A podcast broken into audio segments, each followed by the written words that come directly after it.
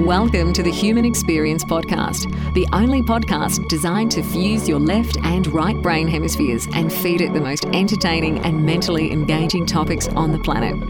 As we approach our ascent, please make sure your frontal, temporal, and occipital lobes are in their full upright position. As you take your seat of consciousness, relax your senses and allow us to take you on a journey. We are the Intimate Strangers. Thank you for listening.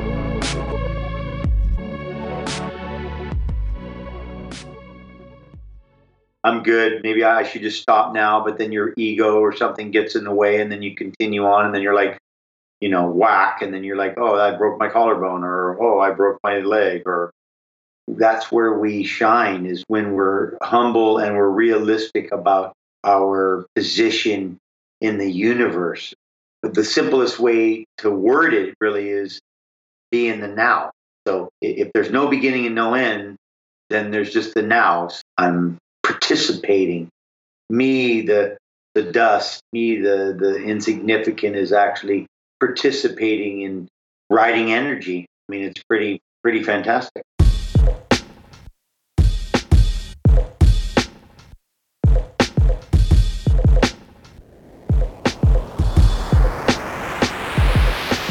What's up, guys? Xavier Katana here, and wow, what an episode with legendary big wave surfer Laird Hamilton. Just a information-packed episode about being in high performance states, and we get into flow state, we get into performance, we get into supplements, and just how to keep your body in this rhythm of being able to achieve these amazing states. So everything that you want to know from someone who has been in those states thousands of times. So hopefully you guys enjoy this one. Thank you guys so much for listening.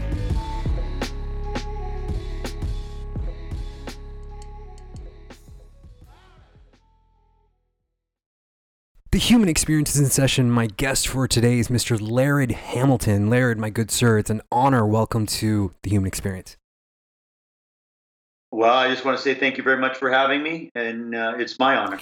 So, Laird, I mean, you you made such a, a wide ranging impact on the world of surfing, and you know I've studied your career and I know who you are. But for anyone who might not know who you are, can you just give us a short biography, please?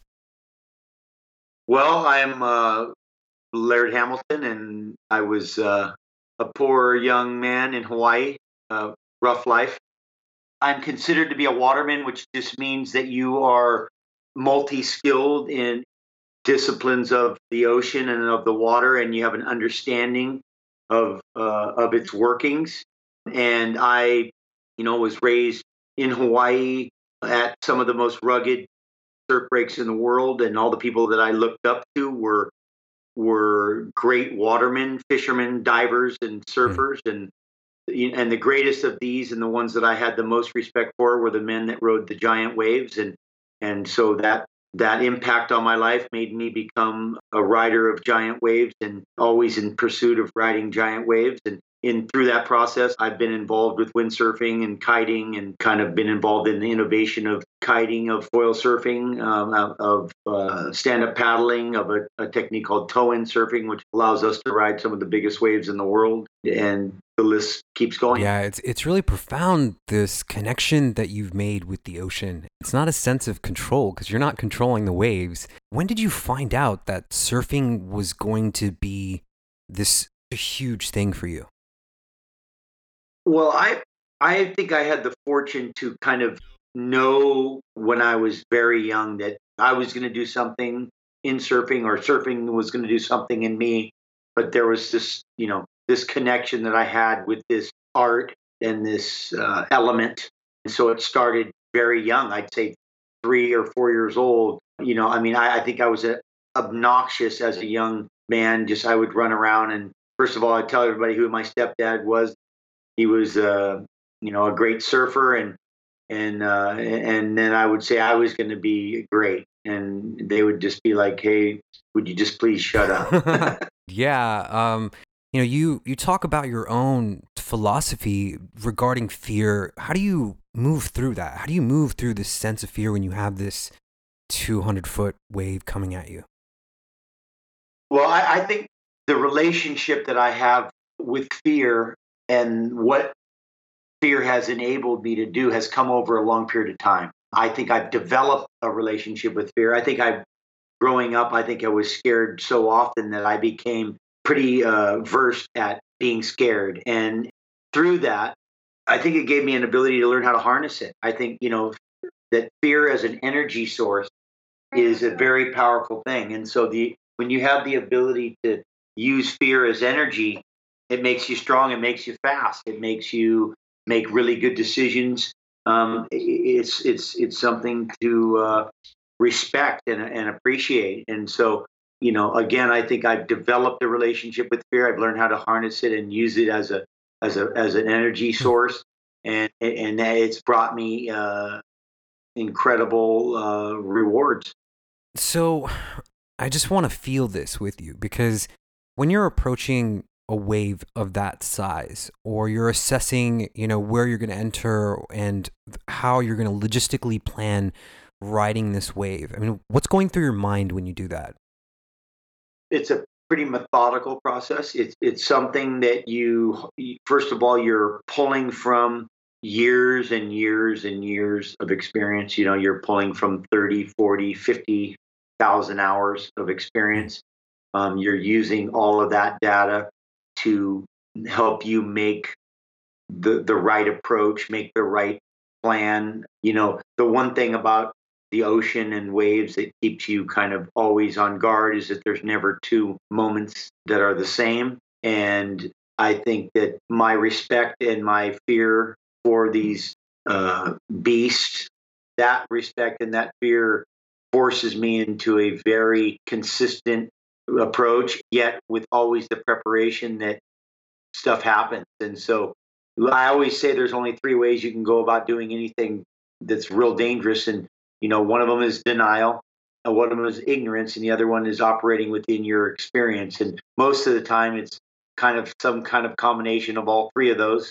So you come in kind of experienced, you have a little bit of denial and and a little bit of ignorance, or you know, however it's going to be. But I, I approach this real mathematically, and then I use instinct to guide. You know, I use instinct as a as a guide when you know when something just isn't right.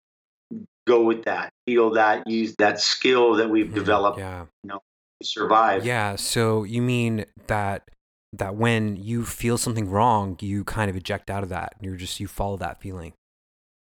Absolutely. Yeah. Well, or I go into high caution. Okay. So I'll go into a high caution mode, like, hey, you know what? Mm, I'm a little thumbs up.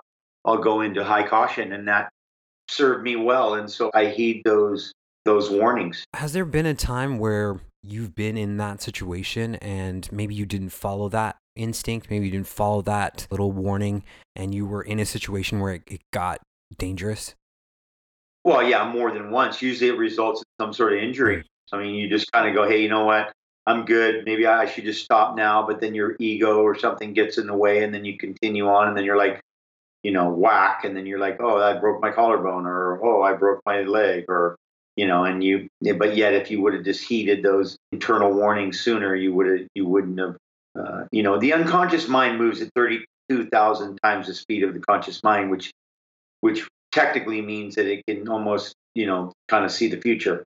And so, in a way, you know those instincts and those feelings come from the unconscious you can develop a relationship with your conscious mind when you heed those warnings and those little deja vus or whatever you want to call them that come up and cross over that plane yeah you know that's that's where you're able to start to kind of create a, a better connection between that unconscious warning system survival system that moves at such a higher rate yeah. as the slower, you know, cognitive, conscious mind. Yeah, that's very profound. I really like that a lot. You know, I'm sure you are aware of what flow state is, right? Being in flow. You know, is there a process that you use? I mean, when you're in the middle of a pipe and you're just you're riding that wave, what's happening with time? And does time slow down? Does it speed up? Do you feel like you have more time? Uh, does everything kind of move in slow motion? How does that work? Well, there's an expansion of time that occurs when you're in that moment. I mean, you know, I describe sometimes the act of riding a wave as a place where there is no beginning and there is no end. It just is. And you leave off where you left off and you start where you, you know, you left off. I think that there's something about that that keeps us coming back for more, that we really desire that state. But the simplest way to word it really is be in the now. So if there's no beginning and no end, then there's just the now. So if the riding a wave is actually being in the now, yet you're in movement, it's something very special. There's something, you know, very unique about that sensation that really keeps us coming back for more. I mean, we, you know, design our lives around this this desire for this state. Yes, yes, definitely. There's such a large aspect of surrender. remember looking at these images of you on these these massive just walls of water and you're just this tiny little human being and and it almost looks like you're making these brush strokes you know on this this canvas that that is the ocean. Does surrender play into this? Just letting go of your ego letting go of those things? Well it's all about submission. It's all about surrender. It's all about being at the mercy and it's really it, it's when we are at our best right? We're at our best when we are humble and proper perspective of what we really are, which is dust in the wind. At the end of the mm-hmm. day, that's where we shine is when we're humble and we're realistic about our position in the universe. We're a particle, a very small particle. And so, and when you come from that and you go, okay, I'm humble, I'm submitting, and then you're able to be in this less humble more significant situation that's where the experience comes in. That's the whole sensation is like i'm participating. Me the the dust me the the insignificant is actually participating in riding energy. Mm. i mean it's pretty pretty fantastic. Yeah i would say so. Um yeah, that's that's such a beautiful way to put it into perspective and just um you know I, I feel like we we walk around a lot with our egos kind of at the front of what we're doing. And when you're in a position like that you get humbled very quick. So it's it's difficult to not be in this sort of humble state. It forces you to be in this humble state when you're facing this this force of nature coming at you. You created extreme performance training. You co-created this can you tell us a bit about you know what XPT is and how it works? Well, XPT is a, a really a experiential uh, opportunity for people to participate in our lifestyle, but also be exposed to some information that has had impact on our lives and some fitness techniques and nutrition and breathing and thermal regulation and some of these things that have had a profound effect on us. You know, we have experts. People can come for a two and a half day experience and kind of get a high impact version of our lifestyle, like where they get to come and, you know, and, and take some stuff home with them that can have an impact on the way they live, how they live, you know, hmm. and what they live for and so on. And so it's a, it's a way for us to share some of the information that has been shared with us you know, it has a profound effect. I, mean, every one of these XPT experiences that we've had, people walk away changed, and it has that same impact on us. And so we really enjoy putting them on. And every time we put on one, it seems like we we gain a few friends. I don't know if we're going to continue to be able to do that, but it, it, you know, we can never have too many friends, and it's just great to see people being open and willing, it has a tendency to pull a really unique group of people that are really open and interested in in continuing to evolve um, as we are. Breathing is a big part of XPT, right? In which way are we using breathing consciously to achieve this high performance state? We're first of all, we're just giving breathing the credence or the respect that it deserves on the priority of existence. You know, you can live for you know a few weeks without eating you can live for a few days without drinking water and you can only live a few minutes without breathing so in, in that state then where does breathing falls it seems like it falls as probably the most important thing that we do and then there's a relationship you know with the spirit and the breath you know, there's indigenous tribes that call it the spirit of life. Um, that breath is the spirit of life. It's about bringing consciousness to breath. Now, as far as the experience goes, I mean, we're going to do a bunch of different activities, and there'll be multiple opportunities to do some breathing techniques that, that people will be able to implement into their own lives, into their fitness. Ultimately, the great thing about XPT is that it continues to evolve. So there's no set format. We, we not, it's not like we go, hey, this is calisthenics, and this is what you do, and this is how you do it, and then it's going to be, you know, if you've been to one class, you've been to them all. This is something that's always evolving, and it's going to continue to evolve um, as we learn and, and, and we evolve, which hopefully is indefinite. Yeah, very interesting. Um, you know, Laird, I, I really want to talk about some of your personal battles and, you know, not on the ocean. We all have demons. We all have that that sort of dark passenger. I mean, has there been something like that in your life that you've had to sort of conquer and defeat? There's a battle of the poles every day. I think that in life, you know, there's the South Pole, the North Pole, you know we're like a battery there's the the negative and the positive and you know what dominates the majority uh, of your thinking and the majority of your time spent doing? Now is it in the negative or the positive? As long as the positive is more profound or, or having a bigger impact than the negative you're all good. You know i've been sober for 10 years. I i used to love to drink you know a good bordeaux. I love red wine. At a certain point i just thought, you know, nothing's good is coming from this, you know, and what do we say? All the dumbest things I ever did were when I was drinking. So I'm no better or, or no different than any other person. I have all the desires that all people do, and I choose to go the direction I go. And those choices happen to be on the majority of the side positive. And so, you know, I've had family stuff growing up, I've had relation stuff being grown up. I've had injury stuff, and I'm not saying that I've been through all the trials and tribulations that a human can go through because I haven't, and I've been blessed and saved from a lot of a lot of grief. But I have, you know, been through enough stuff to have had an opportunity to decide what way I wanted to go, and I'm fortunate to be able to say that I try to continue to always choose the light, you know, choose the light, keep focusing on the light and what you occupy your time with and what you choose will be the thing that dominates. So if you're negative and it's all dark, then don't be surprised if, you know, a lot of darkness is around you. And if you're positive and you're choosing the light, then don't be surprised if a lot of light's happening. You know, there's certain laws in the universe and and I'm fortunate to know this thing called instant karma, where usually when I think something bad or do something bad, I pay instantly and has a tendency to make you learn quick or or maybe not. But um, you know, I choose to take those as lessons and try to make changes. Yeah, hundred percent agreed with that. Especially regarding just alcohol. I personally, I, I quit drinking myself, and you know that's that's such a big change. This once we start to realize that alcohol is just a poison for the body. I mean, it once you move away from it for a while, you realized how negative it is for you. There was this there was yeah. an interview that you did uh, this article where you shared your 10 point plan to live forever. You know, was there one of those 10 points that kind of struck you the most?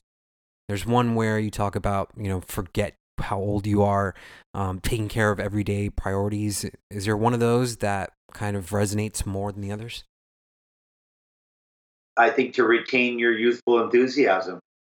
I think that, you know, that the key to the fountain of youth is to be a kid and to be excited and to be enthusiastic. I think as soon as you lose that, you're dead anyway. So, I mean, at a certain point, if you want to be alive while you're alive, then be alive and be excited and be enthusiastic. It doesn't mean every second don't be like Mr. Hey Smiley guy. I just meant find things that make you excited and be a kid and be willing to learn and try new stuff and don't care what people think of you. And I mean, I think that really, I mean, listen, you got to eat good, you got to have good relationships, you got to work out, you got to, I mean, it's an endless list, right? And there's not any one spoke that makes the wheel round. It's all of them, right? So, but, but if you said, hey, you know, what's one of the dominant spokes?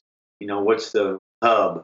You know, I mean, it says it in the good book. Just retain your youthful enthusiasm, man. Be a all the older guys that I know that are young, they're all enthusiastic, excited. You know, they're retaining it.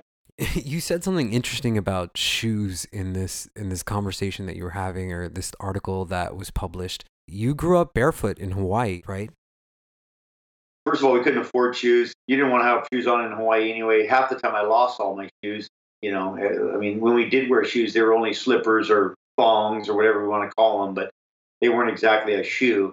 All the studies are like, hey, we should all be barefoot, and, and something about you know barefoot definitely connects you to the earth, and you absorb negative ions through being barefoot. And I mean, uh, you know, our feet were designed to be, you know, pretty much uh, other than maybe a moccasin or something to keep your feet warm if you lived in the snow or something. But you know, your feet are, you know, it's a way to touch. It's it's, it's how we touch, and so in a way, if you you know if you're always insulated, you know how smooth is skin when you have a glove on? you know, it's like it's not that smooth. so, Laird, I mean, what has evolved for you? What has changed for you? I mean, you know, are you more patient when you're surfing? Are you more patient with it? And does that relate back to your own personal life? It's almost as if surfing is a type of philosophy and it, it teaches you so much about life. Well, I mean, first of all, all the the real lessons I've learned, the oceans taught me. I went to the School of Ocean, and there you learn, you know, the fundamentals of life. You learn humility mm-hmm. and discipline and perseverance and you, fear. I mean, you learn. You want to talk about all the things you learn and all the important things you learn. They all, you know, and every great thing I've ever been gifted to me has come from the ocean, and whether it's things I've done in the ocean that have you know, gotten the gifts bestowed upon me or things I've learned from the ocean that has allowed me to be able to receive the things that I've been gifted. I mean, it just go, it doesn't end. But I think, you know, I, I don't consider myself a very patient person, but you know, I had a writer once tell me, he goes, you know, you know, I realize that surfers are some of the most patient people in the world. And I just about fell out of my chair. I was like, you obviously don't know me. But he said, you know, but you guys are willing to wait a lifetime for a moment. And I said, well, that's true. I mean, and, and we are, and we are genuinely willing to wait a lifetime for a moment. I mean, I would wait 50 years for an opportunity to, to, to ride a certain kind of wave. And I would prepare myself for 50 years to be able to ride that wave and, or be there for that moment. Um, and yet I, I think my children at this point are teaching me the other side of mm-hmm. patience, which is with all of the small stuff and less selfishness and more selflessness. I definitely feel like the more you can take your feelings of accomplishment or your successes out of the hands of humans and put them in your own, the more successful you'll be and the more accomplished you'll be. You know, when you're young and aggressive and wanting to make, make prove yourself, you have one attitude, but then when you're, you know, a little more seasoned and a little more experience and, and a little more satisfied, you have to change your approach. And what I've learned is that the more I can continue to control my feeling of success, the more successful I'll be. If I have the ability to go out alone into the ocean and do something that brings me a feeling of accomplishment and come back and then bring that feeling of accomplishment back to my house, um, the better a person I am, the better husband I am, the better boyfriend I am, the better father I am, the better person I am. And so now I try to pursue that. Now I spend a lot of time pursuing that ability and also to bring that feeling of success that I am learning how to bestow upon myself. Yeah, that's I mean that's such a profound statement to, you know, be able to bring that back what you've learned back into your everyday life because I mean, if you're this glory surf rider and you're just kind of just riding these waves, but everyone kind of thinks you're an asshole, I mean, what's the what would be the point of that, right? exactly. Um, you know. Well, we have a saying. We have a saying right in Hawaii. It's not who you are; it's how you are. Yeah. You know, Melanie, one of our listeners, submitted this question. She asks, "When and where was the best ride of your life?" Just last week. okay. The best ride is the last ride that was a good ride. So, I mean, you know, listen, I've had so many phenomenal rides. I mean, one of the most famous rides uh, that I've ever had was one in Tahiti when when I rode a, a wave at the time that that was said to be uh, unrideable and impossible. Um, I've had incredible um, rides of my life uh, at a famous wave called Jaws uh, on Maui. Um, there's a famous stuntman that once said, you know, never let your memories be bigger than your dreams. So I don't dwell on the past, but I think I've had so many incredible rides um, in my lifetime. It's hard to say one was better than the other. It was just maybe they're just been all been equally great, just different. And there's been too many to even count. But I mean, I definitely have had some monumental moments, you know, at both in Maui and Tahiti. But I did, you know, like I said, literally, I had a ride last week that was one of those special ones that I did. You know, I think it's about when you do something that you've never done. I think each time you do that, that's a monumental one. Yeah. So uh, I know that wasn't the, the short answer, but that's the only one I have. no worries. You know, there's there's such a large philosophy behind all this, and one of the anecdotes that I've heard about surfing is that when you start to panic, like let's say that you kind of eat a wave and and you're you just you crash out and you're under the water if you panic in that moment you only have like 10 to 15 seconds of air. But if you remain calm in that moment you have up to a minute of air or longer.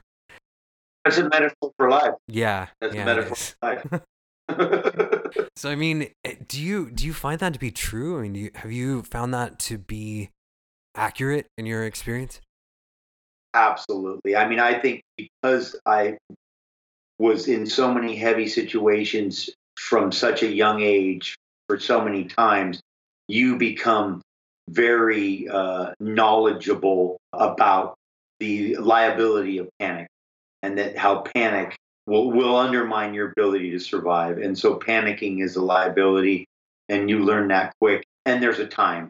There's a time to go all out and you know, and give it your all at the potential cost of paying, you gain time by slowing down. It's just the irony of it, you know, that you think, well, if I speed up, I'll gain time, but you gain time by slowing down. And and then actually, there's a, a strange phenomenon that occurs where when you have heightened awareness, that you actually can speed up assessment and and that actually slows down time.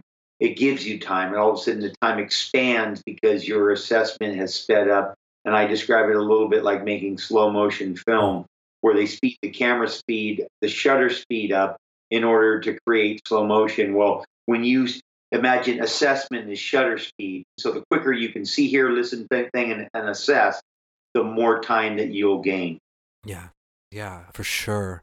You know, there there was an element of your career where you refused to compete professionally and yet you dominated the industry. Why did you refuse to do this in a professional standard?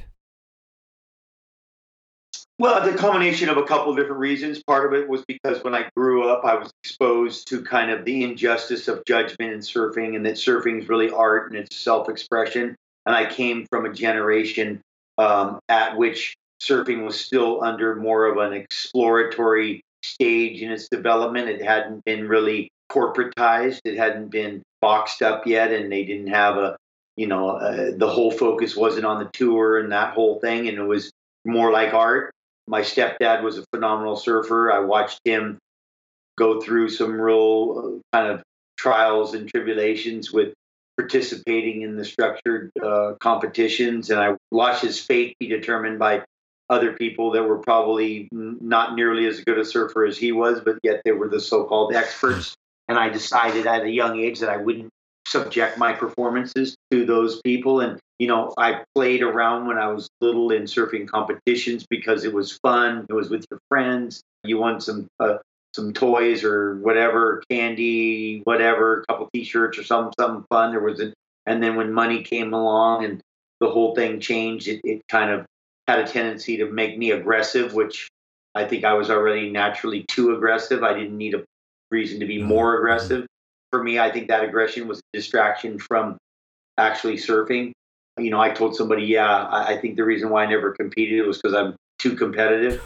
I always thought I'll go my route, which is if I'm the best surfer in the biggest and heaviest conditions, then that kind of pretty much takes care of itself. I don't need to have anybody determine whether I'm great or not. If I can, if I'm doing things no one else is doing or performing in a way in the in what I consider the heaviest conditions, then that kind of puts me on my own platform. And ultimately, people go, "Well, how did you do that?" You know, you know, you're a basketball player, but somehow you're not playing uh, in the NBA.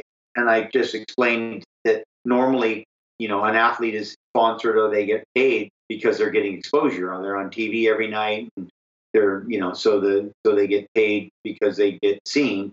And so, but I, because of the nature of the things that I was able to do and have done, it, that got me a lot of exposure. So I just kind of bypassed the middle part, which is I didn't need a platform.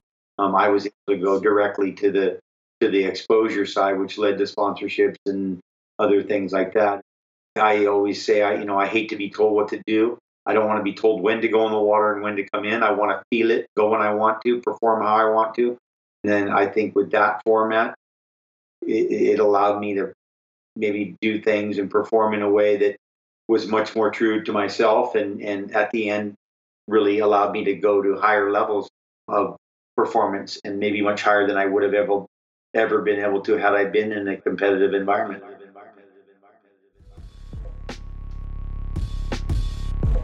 Hey guys, you have been listening to Human Experience and our episode with Mr. Laird Hamilton.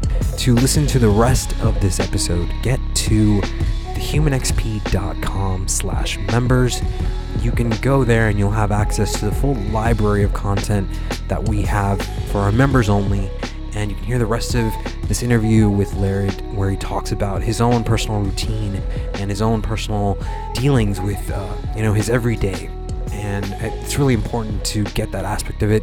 You help support this show, you help support what we're doing here, and this way we don't have to deal with you know sponsors and stuff. So become a member, thehumanxp.com slash members. Thank you so much for listening.